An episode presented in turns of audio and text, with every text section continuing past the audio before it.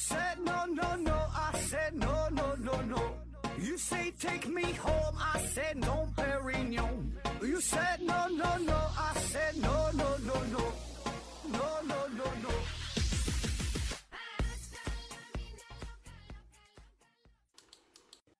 拼命探索，不计后果。欢迎您收听《思考盒子》，本节目由喜马拉雅平台独家播出。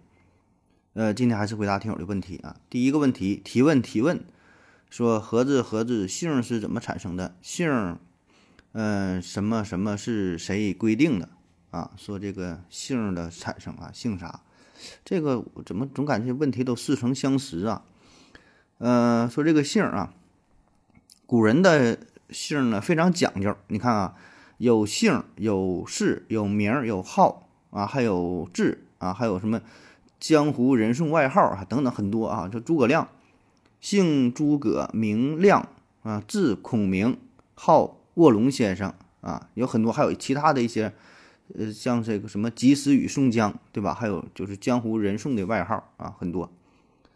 那咱们经常说的，现在说叫姓氏，对吧？你你你的姓氏如何？哎。那姓氏实际上呢，它也是它拆开的，是两个事儿，对吧？你看有有姓刘的，有姓汪的，这个姓和氏呢是两码回事儿啊。现在咱都都统一叫姓氏了啊。那姓呢，本来是一个宗族的称号，表明了一种血缘关系，就是这一个大家族是有血缘的，哎，用一个姓。那么从这个姓就能看出来哈，你看姓它这字儿是怎么写啊？左边是个女字。右边是个生，对吧？女人生的嘛，对吧？父母这个母亲母亲生的孩子，所以呢，这个就是从血缘关系能够看到一些传承，呃，特别是过去在这个母系母系氏族母系氏族社会留下来这个痕迹，对吧？女生哎就是姓，啊与血缘有关。那在商嗯周啊，最早是从夏吧，但夏那个时候是没有没有明确的记录哈。商周的时候。姓呢，是从居住的村落呀，或者是所属的这个部族啊，啊，从就是这么一个门派呀，对吧？就从这儿是传出来的，证明呢你是这个组织的人。那士呢，是从君主所封的地啊，所赐的官位，或者是所担当的官职而来的啊。划了这片地啊，让你当这个官，这个叫做士。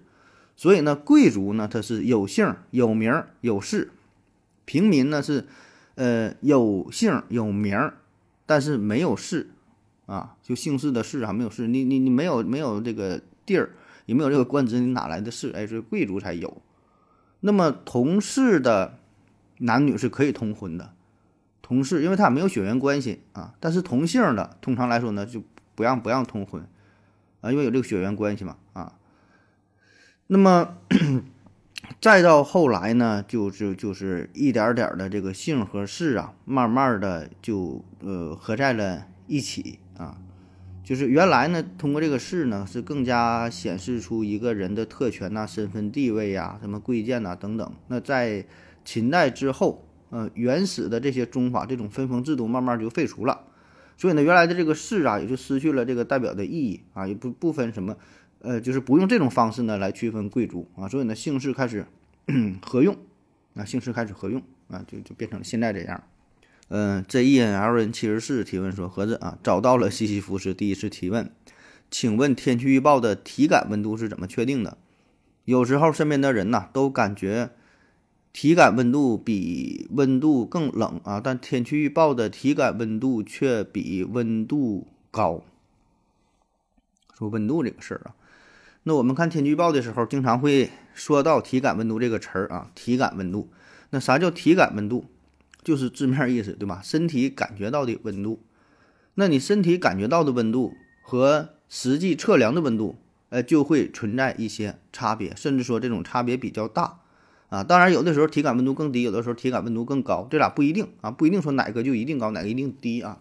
总之会，总之会存在着误差。那通常咱们说的真实的温度或者叫实际温度吧，呃，就是指的用这个仪器啊测量出来的温度啊。当然我们说嘛，那这个温度也也会存在一定的误差，就得什么放在百叶箱里边啊，又得避免什么暴晒呀，距离呃地面多高啊，就是很很很多这个因素的制约，所以测量出这个温度，对吧？所以这个温度呢，跟我们感觉的保证是不一样啊，对吧？你身体感觉到的温度，它会受到很多方面因素的影响，比如说 这个这个空气的湿度，比如说呃风速，对吧？有没有风吹？比如说有没有太阳辐射？那有的这个地面温度，那夏天的时候有的真是有地方特别热，对吧？那地面感觉到要晒化了，往地下打个鸡蛋啊！有的这个汽车。那个、那个、那个车发动机盖一摸都都都烫手，对吧？感觉能有六七十度，呃，但实际上呢，人家报的温度说今天啊，今天只有二十九度啊，所以这个人体的感觉会受到很多方面的影响啊，跟那个实际的天气预报说的这个气温呢，它俩是呃不一样的再比如你冬天的时候，冬天时候你说也挺冷，对吧？也挺冷，哎，温度挺低啊，一报可能零下十度、零下二三十度的也都有。但是如果你赶到这个午后，比如说一两点钟，然后呢也没有风，哎，太阳光呢还挺充足，哎，你在小区里呀晒晒太阳，感觉哎还暖洋洋的，对吧？好像也没有说的那么冷啊。所以你看，就同样的温度，这这这里边，呃，加上不同的这个风的原因呐，对吧？这个天气就是阴天呐，啊，空气湿度是否潮湿啊？那么这些因素综合在一起，那跟你这个人体的感，就是跟你的人体的感觉啊带来。呃，很大的波动啊，跟正常温度就是说实际报的那就不一样呗。下一个问题啊，博苑啊说何总有一个问题困扰了我很多年，你白天要上班、下班买菜、做饭、哄孩子、收拾家务、陪老婆聊天、啪啪啪等等啊，那么你是什么时候整理文案？什么时候录的音啊？难道以上家务都不需要自己亲自处理吗？还有一个问题，如果你录音的时候孩子敲门，嗯，要找你怎么办？哈，百思不得其解啊。说这时间，那我感觉可能是你啪啪啪时间是不是太长了呀？你一下就是影响了你很多时间，是吧？一整可能有就好几个小时。我比较快哈，几秒钟就完事儿了，所以会省下很多时间啊。嗯，这个时间安排这个事儿，这个就我就总说嘛，你再忙的话，你也没有普京忙，你也没有奥巴马忙，现在你是没有拜登忙，对吧？人家那个总统啥的，总理、总统他一天人该干啥还干啥，对吧？你要是。真像都像，就咱这么这么理解哈，那你他天天不用过日子了，对吧？天天就在白宫里待着，不用回家了，对吧？人上班该上班什么该干啥干啥，反正我录音这个呢，首先文案呢，我也基本也不咋写，我不有专门文案组嘛，都他们策划编辑，呃，只是有个别内容我稍加修改一下，别的我基本都不管，啊，剩下呢就是秘书帮安排这些事儿啊，然后说家务。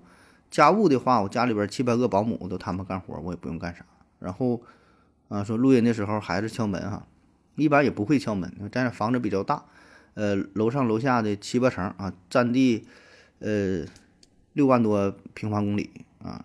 我上边自己有个小阁楼，有个录音室啊，所以小孩上来，他从一楼爬上来也得爬好几个点呢，所以一般也不会来。下一个问题，往细一点提问说。有人说作业是外国人发明的哈，名字忘了，这个呃，这是什么意思啊？作业是被发明出来的吗？嗯，说这个家庭作业事儿啊，家庭作业是怎么出现的？哎，在网上确实可以查到一个资料，最早呢说是在一九零五年，呃，意大利的一个老师叫做罗伯特纳维利斯啊，他呢是发明了家庭作业啊，他是发明了家庭作业，呃，据说当时只是为了惩罚学生，然后呢给他。布置了大量作业，说你回家把这些写完，回去你别玩了哈，明天你给我带回来啊，我看看你写的咋样啊。本来呢，这个是对某些调皮捣蛋、不太听话的学生的一种惩罚手段，后来呢，慢慢的就成为了一个普遍的现象，不管你听话还不听话，学习好还是不好，回家呢都得写作业啊，那就是这个这个家庭作业啊，这么来的。但我觉得这个事儿吧，多少有点扯哈，多少有点扯啊，可能说确实有这个老师啊，他也是，呃。他也是使得这个家庭作业呀，呃，普遍化、普及开、推广开啊。但是说，在他之前也一定会有家庭作业存在，只不过这种形式就是不是那么普遍啊。因为你想想，这不是一九零五年的也差不多，对吧？就是在一战之前，对吧？一百呃一百多年前的事儿，对吧？你在过去的话，学校什么的都都不是特别成熟，对吧？更谈不上所谓的家庭作业了啊。嗯，那比如说，就咱们的这个古典文学当中，比如《论语》啊，还有《学记》当中，都有关于呃家庭作业这种形式的记载啊。比如说“时教必有正业，退息必有居学”，啊，长期相辅啊，就是说教学呢得按照这个时令来进行，循序渐进。休息的时候呢，也得呃在家适当的进行学习。你看这不就家庭作业嘛？啊，就是老师在讲授，自己学得相辅相成啊，就这意思。那那在家学，你看这个是战国时期的，战国时期的这话，对吧？所以那时候就已经有了家庭作业的雏形。回家该看书也得看书。还有《论语》当中也说，叫“学而时习之，不亦说乎？啊，温故而知新，可以为师也。”对吧？你想学习好，对吧？你想取得好成绩，你咋办？你就得学嘛，温故而知新，你得自己在家学呗。那像以前那种科举考试学八股文，那不都是晚上挑灯夜读，对吧？所以这种家庭作业的形式一定早就有了，不是说某个人啊说发明了申请个专利啊，别人写家庭作业还给他钱啊，完全不不是这个道理。下一个问题，呃，幺三五幺五四四 P。呃，JZS 提问说，何总，E 等于 m 西方，一百温度的一块铁温度降到零度，质量会有变化吗？王西点回复说，我也想问哈，内能减少是否意味着根据智能方程质量减少？嗯，说一百度的铁变成零度哈，质量有变化吗？这质量是不会变化的，咱不都学过吗？质量是物体的基本属性。对吧？它不会随着自身的温度而发生变化啊，所以你它质量不变，你要根据一等 m 西方它什么能量啥也也也也不变呢？它温度就是温度，它是它两回事儿啊。下一个问题，K 问六三幺零幺零三六提问说，嗯，何子老师你好，请问这个除了打哈欠这种行为会跨物种传染，还有别的人类行为会让别的动物模仿吗？比如？在猴子面前看向天空，是否会让猴子也觉得天上有老鹰？呃，等猎食者。说这人的一些动作哈，动物跟着学啊。嗯，打哈欠这事儿呢，打哈欠是会传染是吧？都有这个说法啊。嗯，但也是有不少争论，说这个到底是不是传染？嗯，首先咱说哈，为什么会打哈欠？就打哈欠这个行为，这就是就挺神秘的啊，也有很多理论，也没研究。清楚说有一个统一结论说为啥会打哈欠啊？咱以前觉得打哈欠就是累了呗，看书看累了，学习累了，然后缺氧了，对吧？你一打哈欠就是短时间内哎吸了一大口氧气啊，就相当于吸氧一样嘛啊。所以呢，如果在一个缺氧的环境当中，可能那一个人打哈欠，其他人也都会觉得缺氧，大伙儿也都跟着打哈欠啊。所以表面上看似一种嗯传染啊，或者是动物的模仿，呃，但是实际上呢，是因为共同的环境所造成的。啊，这个是一种理论啊，这是一种理论不一定对啊，因为后来也有其他的科学家就就进行了实验，说就是把不同的受试者放在相互和隔绝的封闭的空间，就相当于两个人放两个屋里边，中间呢用这个呃玻璃给隔开，就能看到对方，但两边的空气是不一样的，一一边比较缺氧，一边氧气非常充足。那么这边缺氧的这边人可能他就先打了一个哈欠，那打哈欠之后，对面那个人他也跟着打哈欠，他本身不缺氧，他也打哈欠。那是所以你再一看，哎，好像确实会传染啊！啊，咋回事？确实没研究明白啊。后来呢，有人研究说，这打哈欠呢，也不是说这个缺氧造成的啊，不是为了呃嗯多吸一点氧气啊。更重要的原因呢，是一个降温的作用。降温呐，就大脑一思考啊，一工作呀，它不飞速运转嘛，就像是电脑的 CPU 太热了啊，太热了，风风扇加速运转，昂昂直响啊。那么你打哈欠的时候，相当相当于吸了一大口冷空气，对吧？你外界的空气的温度啊，比你这个大脑的温度要低啊，吸了一口冷空气，哎，起到了一个降温的作用啊。当然这也是一个理论啊，也没研究明白啊。那么说这个呃，打哈欠不只是在人和动物之间传染，说呃人和人之间传染，说在人和动物之间也能被传染啊。嗯，这个有人推测，科学家推测说这个是属于一种啊。社交行为，啊，就是说打哈欠啊，表面上是一个生理上的本能，对吧？你打哈欠不生理动作嘛？但实际上说这个是一种社交，啊，就是人也是人与人之间关系越呃熟悉的话，越容易被传染。要是陌生人之间，对方打哈欠，就不太容易被传染。哎，还真有人就做过实验啊，美国杜克大学有人邀请了三百二十八个人做了一场实验，那受试者呢？看一个打哈欠的视频，结果呢，其中有二百二十二个人在观察过程当中至少打了一次哈欠。伦敦大学用狗做的实验，他让一个人一个人在二十九条狗面前打哈欠，哎，结果呢有二十一条狗啊也学这个人也打哈欠，对吧？咱也看过狗也会打哈欠。但这里边有意思的一个点就是，如果这个人他是假装打哈欠，只是张张嘴啊，做出打哈欠的样子，即使他表演的惟妙惟肖，很像打哈欠，但是呢，这狗就没有反应。也就是说，这个狗能够判断出来你是否真的在打哈欠啊？你真打哈欠，它也跟着打；你你假装的，人就不学。日本京都大学呢，用这个黑猩猩做这个打哈欠实验啊，他呢是用了六只黑猩猩做实验。也是给黑猩猩看这个其他黑猩猩打哈欠的视频，呃，结果呢，其中只有两只跟着打啊，那那四只没跟着打啊。但是那四只呢是比较小的黑猩猩，比较小，不太成熟。哎，所以呢，就也有人推测说，这个打哈欠啊是社交行为嘛，就是说他所谓的传染力呢是一种共情的能力啊，也就是对于动物啊，这主要就是人嘛，就是你长大之后，成熟之后啊，越具有这种共情的能力，你才。具备所谓的传染性。你比较小的时候，你很小的时候不懂事儿，没有这种共情的能力，那基本呢就不会被传染，不会跟着别人打哈欠，对吧？所以咱想，你说人的话，你四五岁，呃，两三岁、三四岁，什么你不懂，没有什么共情能力，就就就基本不会被传染啊。当然，这个解释呢也不是特别有说服力啊，因为咱之前说了，他用过狗啊，用什么其他动物做实验的话。嗯，对于动物来说，通常这种共情能力也不强，对吧？那为什么在它们之间也会也会传染呢？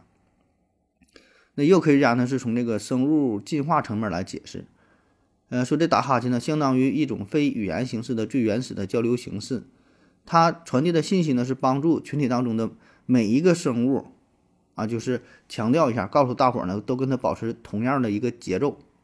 最开始是一个人打哈欠，就是他可能。感觉到疲惫呀、困倦呐，那身体就是劳累的这种感觉嘛。它这个有一个提醒的作用，就是说告诉整个群体，哎，我们累了，我们该调整生物钟了，我们该休息了，啊，它有有这么一个作用啊。那么说，再看你这问题，说除了打哈欠，人和动物之间还有其他行为可以相互传染啊，或者说其他动物模仿人类啊，这个。我看过一些小视频呢，也不知道真的假的。反正我看一些这个猩猩，动物园当中猩猩会，呃，模仿人类的一些动作啊。但是这个是不是传染就不知道了啊。有一些就是，就是为了表演嘛，呃，动物是经过训练的，然后模模仿你这么去做啊，但并不是本能状态下真正的去去模仿，对吧？如如果觉得要真是说能能这么传染呐，或者是说自然的它就能去模仿你的话，那这动物的它得。得挺出名才行啊，通常可能不具备这种能力。下一个问题，y e s s i r 提问说，呃，请问一个专业点的问题啊，毕竟我不是喜马拉雅的主播，毕竟这问题主播可以回答啊。我在你和小玉合作的那个节目当中写了很多的留言评论啊，但是很快就消失了。曾经问过小玉，她说不是她删的啊。我想问一下，合着主播有权删别人的留言吗？还是说喜马拉雅平台自己删的那个节目本来就没几个人听啊，我也是因为你在那里才继续订阅的啊。如果是平台删的，难道这么多节目平台就这么巧盯住这个节目的评论，并且针对我吗？想想很难说得通啊。我百度了一下，说主播可以举报，然后呢平台就删。莫非小玉或者你是举报了我？如果真的是这样，我的留言并没有什么违规的内容，只是针对他的。一些东西提出疑问而已哈，为什么举报？嗯，他又回复了一遍，说问题是总共才两条评论啊。王西点回复说，主播有权删，可能是评论默认按热度排序啊，其实并没有删，调成按先后顺序看一下。啊，说这个评论被删掉了啊。嗯，关于删评论这个事儿呢，首先我可以明确的告诉你是主播，呃。可以可以删别人的留言，就是他他有这个权限啊，有这个权限啊，嗯，就是你也不信，你可以自己做一个节目，就很简单的，你直接发表建一个专辑，发表随便发一段语音，然后别人留言，你看看能不能删啊？你是有这个有这个权限的啊，有这个权限的。嗯，那至于说是不是平台删的，平台也可以删啊，你可以发一些封建迷信呐、反动色情等等啊。就是这些乱七八糟平台明令禁止的东西，你发一下，平台呢也会删啊。当然，平台是怎么审核的，我也不知道啊，不知道是机器审核还是这个就是真人审核的。我觉得应该都有，就是品嗯用机器有一些关键字关键字的筛选，然后呢再进行人工的处理，我觉得都会有啊。那至于说举报这个事儿，举报也是一种形式，就是如果主播觉得某条评论不合适的话，他也可以举报平台，然后平台审核之后，平台也也会删啊。当然不用这么麻烦，那主播愿意删，自己就删了完事儿了啊。所以你看有些节目下边的评论哈，全是正面评论，还说这个夸的可好了。对吧？就是他可以把那些不好的都给删删掉啊，完全有这种可能性啊。当然，你说的这种，嗯，就是你你你遇到的这个情况是，呃，是到底是谁删的哈？这我就真不知道了，因为啥？你那个账号的不是我的，是是是这个是小玉他管理的，我我我也登录不了他那个账号啊，我是跟他一起做节目啊。那你你你问他了，人就告诉你了，就说不是他删的，那就不是呗啊。当然，你可以选择不相信，对吧？你可以选择他在骗你。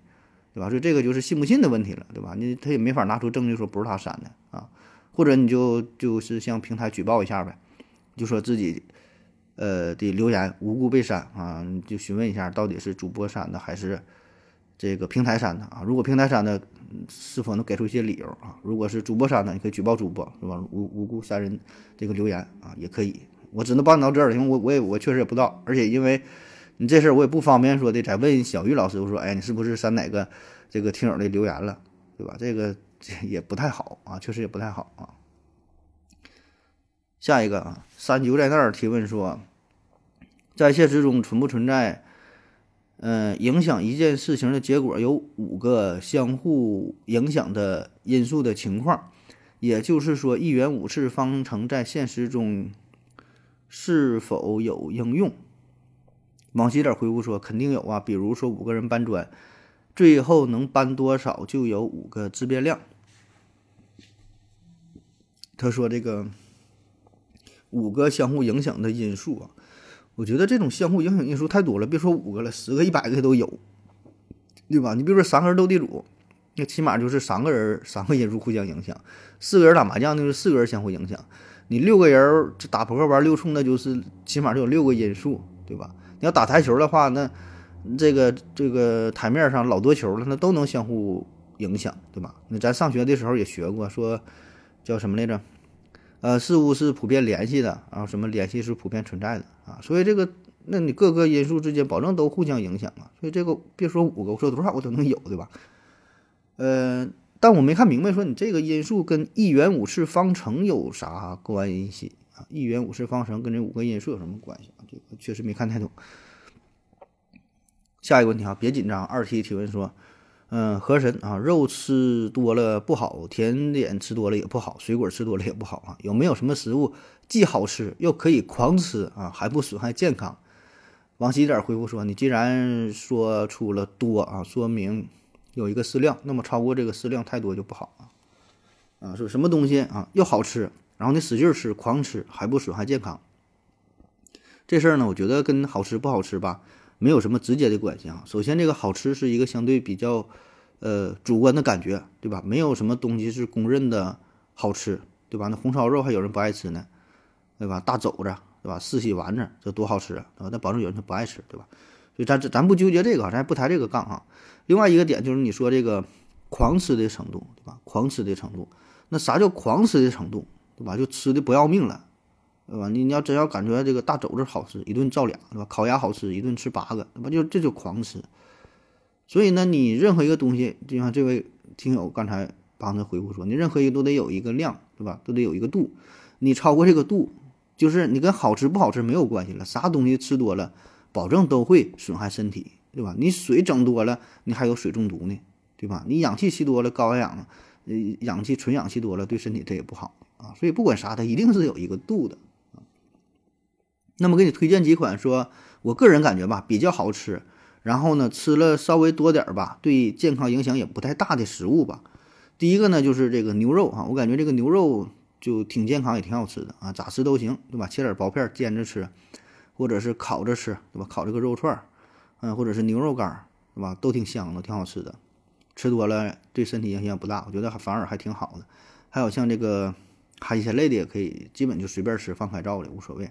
炭烤生蚝啊，呃，炭烤蚬子啊，什么就是海鲜什么什么玩意儿呢？就是这一块的，基本呢，起码说嗯，吃完不太容易长胖啊，海鲜这块，而且呢味道还鲜美，而且吃老多了还实际上没有多少东西，对吧？一吃一堆全是壳啊，个人感觉挺好的。剩下的还有比如说这个烤豆皮儿啊，烤豆皮儿也行，别烤太糊了。还有一些非油炸的食品，像是锅巴呀、薯片啊、海苔呀啥的，我觉得都行啊。呃，吃完你要嫌干嫌腻的话，你可以再喝点这个什么柠檬汁儿啊、什么酸奶呀，啊，这些都挺好的啊。别说的那种给自己吃的撑的吐的情况下，我觉得基本也都还可以啊。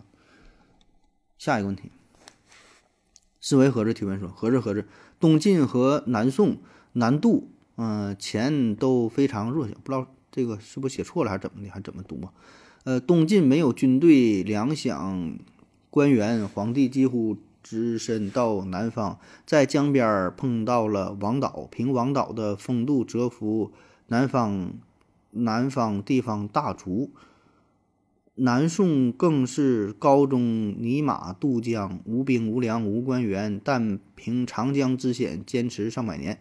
南明是大家承认的皇帝，南直隶有完整的官员，官员市镇加左良玉有兵八十万。三年都坚持不下啊，这是为什么？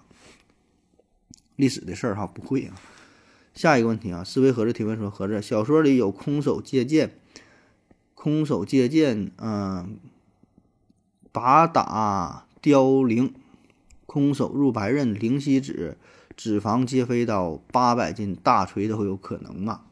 啊，说这个武侠当中的一些招式啊，空手夺白刃哈，刀过来两个手，咵直接给摁上了啊。你说这些事儿吧，如果单说从这个可能性上来说，就是有理论上的可能，对吧？你用手这个接住子弹都有理论上的可能啊，当然只是理论上的可能，对吧？在实践过程当中，基本你都接不着啊，因为这个难度太大，就是你这个时间点呐，这个力道啊，把握的刚得得得得刚刚好，你稍微晚一丁点儿啊，甚至得用这得用什么级别？毫秒、纳秒级别，对吧？可能到这个级别了，差一点都不行啊。所以这小说当中的事儿，那你就就看一看也就完事儿了，就是一个夸张呗，对吧？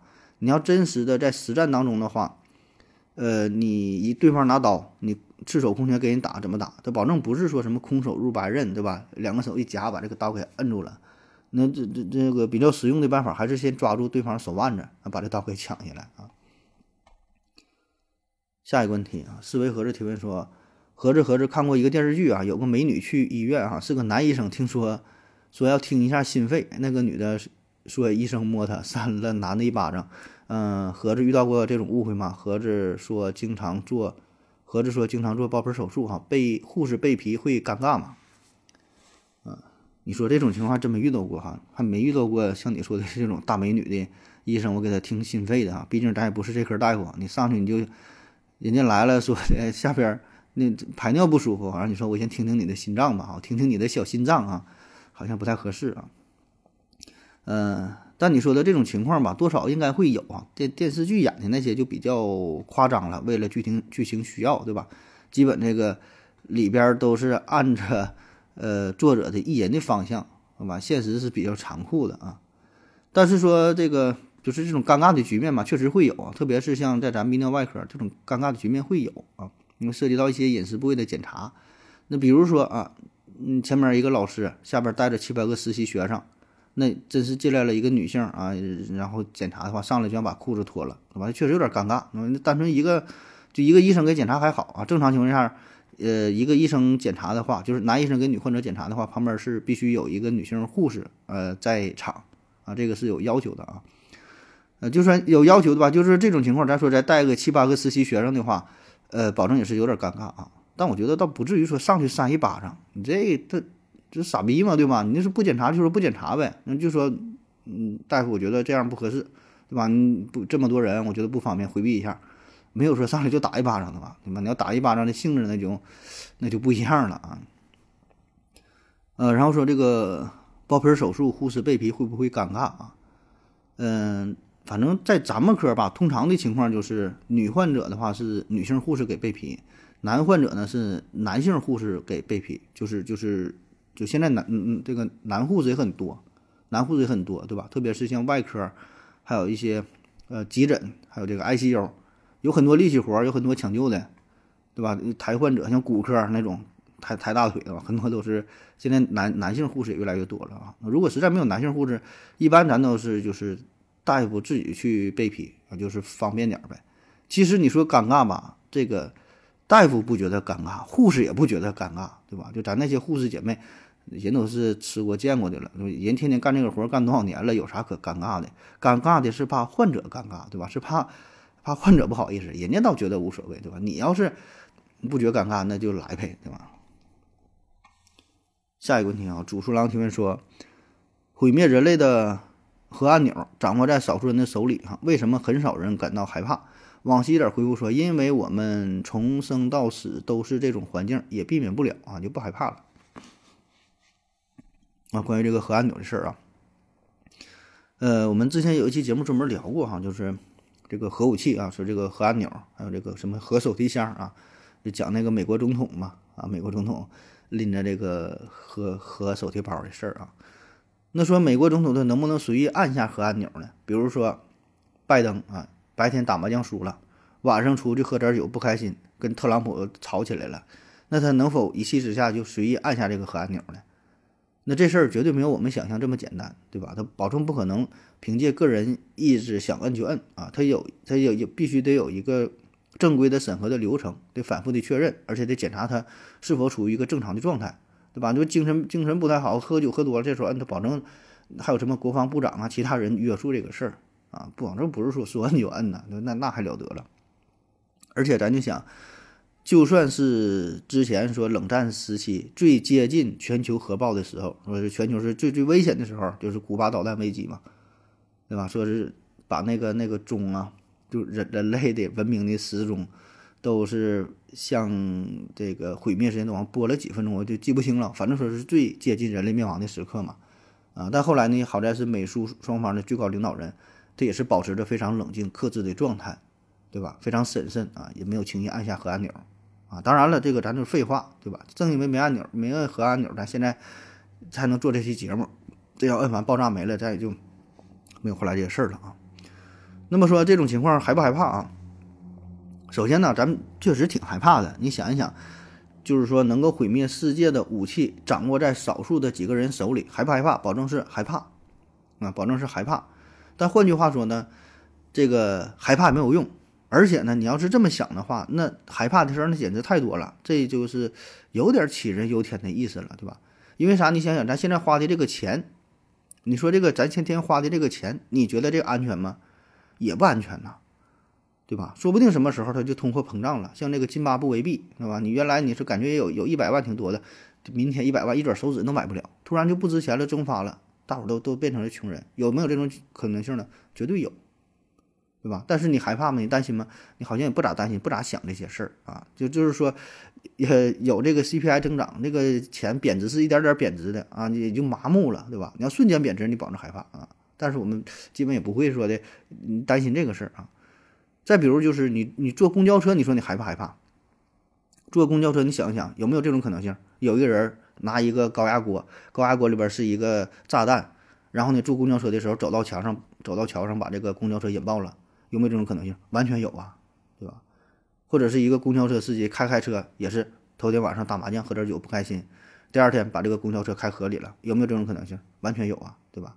你坐公交车的时候，你的生命其实是完全掌握在一个陌生人的一个司机的手里的，你知道他是什么人，你知道他现在心情如何，对吧？他会不会故意跟别的车撞上去，跟一个油罐的车撞上去，你也不知道啊。但是你说你你平时会担心这个事儿吗？好像也不太担心啊。再比如说你去理发的时候，你说给我剪个头，给我剪个裤头啊，剪吧。那你有没有想过，你理发的时候，你的命运是完全掌握在理发师的手里。他拿个剪子在你脑上剪来剪去，有可能他头天晚上打麻将喝点酒不开心，拿剪子直接照你脖子大动脉就刺过去，那说死你就死。你说你害不害怕？担不担心？啊，理论上也应该担心，但你好像也不是特别担心，对吧？甚至说你在医院里做手术的时候，那真就大夫就拿刀嘎你啊，对吧？嘎的不是阑尾呢，照你心脏扎两刀，你说你害不害怕？对吧？也也挺值得害怕。所以呢，这样去想的话，生活当中处处都是危险，处处都是要命的危险。包括你住的这个楼房有没有突然倒塌的可能性，对吧？豆腐渣工程突然就塌了，确实有啊。你走高速公路，你走这个什么高架桥上，桥塌了有没有可能？有啊，电视就爆了，飞机掉了也有啊。所以你想来想去啊，世界上你就活在一个危险当中啊，全是危险，可不只是说导弹这个这个什么核武器这个事儿，是吧？当然，综合来说，这些都是小概率事件啊，概率是非常非常低。所以呢，咱也就不去过多的想这些事儿了。下一个问题，点亮一个 LED 提问说，为什么人类的脂肪啊不像其他哺乳动物一样洁白啊，而更像是禽类一样这个呈金黄色？嗯，说这个哺乳动物的颜色啊和这个人类脂肪呃这个脂肪的颜色啊，其实人体本身脂肪的颜色也是多种多样，也不太一样，不是说都那么洁白啊，呃，就是。你自身身体不同部位的颜色是不一样的，然后人与人之间的这个脂肪的颜色也不一样的啊，这个也跟一个人的饮食结构啊，呃，这个人的状态呀，甚至说是人种啊等等吧，很多因素呃都都有关系啊。有的人脂肪比较黄，有的就比较淡啊，甚至说比较白啊，透明的也都有。通常来说呢，人体脂肪呢有三种颜色，呃，白色啊、米色、棕色。白色脂肪。嗯，白色脂肪就是它呢，可以储存这个卡路里啊，就导致肥胖。棕色脂肪呢是，呃，富含有这个线粒体，可以这个燃烧脂质，有助于这个热量的消耗。反正就是不同人吧，这个各种脂肪含量的比例，嗯，也不太一样啊。下一个问题这 E N L 人其实是提问说，何子哈，我提第二个问题。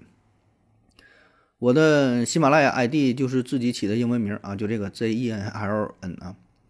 我第一次进外企啊，我领导让我起个英文名，我说我就用我这个 ID 了啊，J E N 啊，不是 L N 是 I 呀，这个是一个 I 啊，大写的 I 像小写的 L 似的。J E N I N 咋读呢？是 Zenin 哈，Zenin 呗，Zenin 哈，听着有点像泰语啊。结果呢，被我领导给否定掉了，还让我换一个。呃，说难道英语名只能用名字库里已有的名字吗？说自己起个名不行吗？关于这个，关于这个起外国名的事儿哈，嗯，首先吧，就是你这个属于一个个案啊，你这属于一个就是怎么说呢，是一个个例啊。你在这个外企，就是你们这个企业有什么规定吗？这个咱不知道，对吧？有可能是你们的规定。你们公司就要强迫要求，只能，呃，用已有的名字库当中的名儿，不能自己胡乱起，对吧？你给你说你给自己起个名儿，啊，我说我的名叫马拉克彼得，对吧？那保证不行，对吧？我的名叫法克尤，对吧？那你保证不干啊？也可能让你在这个名字库当中起啊。当然，这个一个公司一个要求，对吧？这咱就不说你这个特殊情况，你这个你们单位的事儿了，这看你们要求。我就说说一般情况下，这个。英英文名，那咱主要说就是英呃英语世界哈，就他们这个起名的规则怎么起啊？你看给我们的感觉就是外国人起的名吧，好像都差不多，人和人之间差不多，有的这爷爷跟孙子都差不多，都用一个名，很常见的什么汤姆、杰瑞啊、戴维、呃、约翰啊、什么迈克啊、詹姆斯啊、什么什么，就就就全全都全都差不多啊，名一模一样，写出来也一模一样。它没有哪个字母改了，它汤姆都是汤姆，都是 T O M 是吧？都这么写。那说咱可不可以稍微个性点呢？对吧？你稍微改点啊，大伙儿都重名，咱好像都不太喜欢跟别人重名，是吧？让他改一改，不按套路出牌呢？啊，把这个同样就这个发音，我稍微改个字母行不行呢？理论上当然完全可以。你起名这个事儿嘛，你随便，你愿意给自己起啥名你就起啥名啊。比如说你给自己起个名，我要给自己起名叫 X O。啊，我这个 X 后边不是一个 O，X 后边跟十个 O，你行不行呢？你去办个身份证是吧？上上户口去，当然也行。但问题是呢，名字这个东西吧，它确实要追求个性，但是呢，它有一个最基础要求啥？那是好听、好看、好记、好写、好读，然后呢，带有一些美好的寓意，大伙儿呢一看也能看得懂，对吧？就像咱中国人起名，你想想，咱们起名的时候追求的是啥，是吧？咱不讲究什么？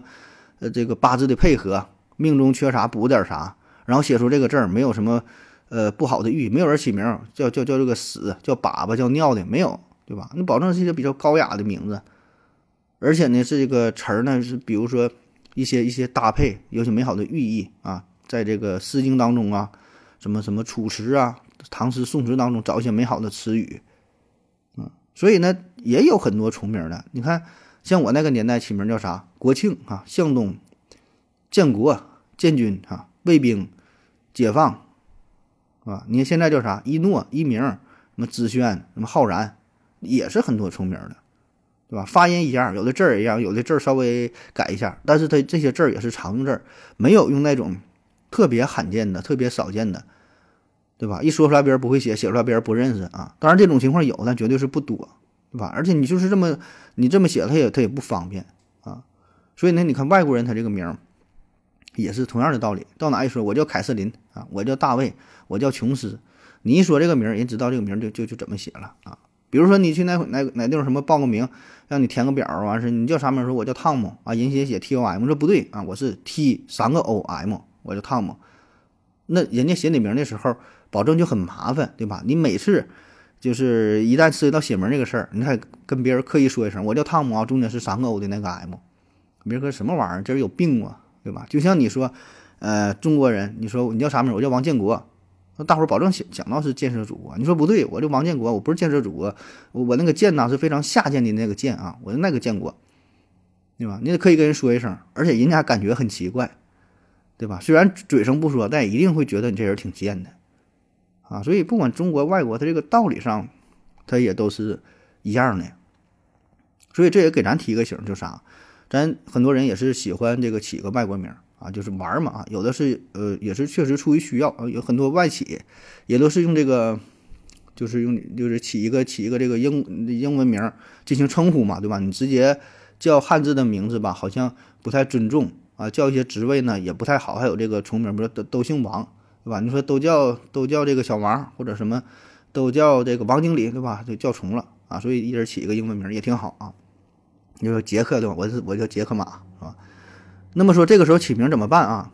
我觉得安全起见，还是就是用那些比较常见的啊，大伙儿都用的，甚至说比较俗气的名，大众化的就挺好，挺方便的。当然，如果能结合你中文名的发音。那用一些谐音梗，那就更好了啊！比如说你你这个呃中文名你叫王德福，对吧？那你英语完全可以叫 Wonderful，对吧？这不就挺好吗？啊，Wonderful，对吧？你叫孙美丽啊，你可你可以你可以改叫那个英文名叫 Sun Mary，对吧？阳光的玛丽，你说这多好啊！啊，反正就是不太建议你生编硬造一个英文名，可能说本身你这个就不符合发音规格规则，写出来一下根本就不知道怎么去读。完也记不住，很难去称呼啊，甚至说有一些词，就算是这个词是本身确实是一个英文单词，但是它有很多意思啊，就会闹出一些尴尬，对吧？汉语也是有一些是表表面上的意思，对吧？但是说你读出来可能不舒服，是吧？比如说你叫鸡霸，对吧？这多好啊，基础啊，然后什么又霸业，对吧？霸气啊，叫鸡霸，对吧？外国人给起名这么叫，哎，不知道这啥意思，瞎瞎叫。好了，感谢各位收听，谢谢大家，再见。感谢您的聆听。如果您也想提问的话，请在喜马拉雅平台搜索“西西弗斯 FM”，在最新一期的节目下方留言即可。欢迎您的参与，我在这里等你哦。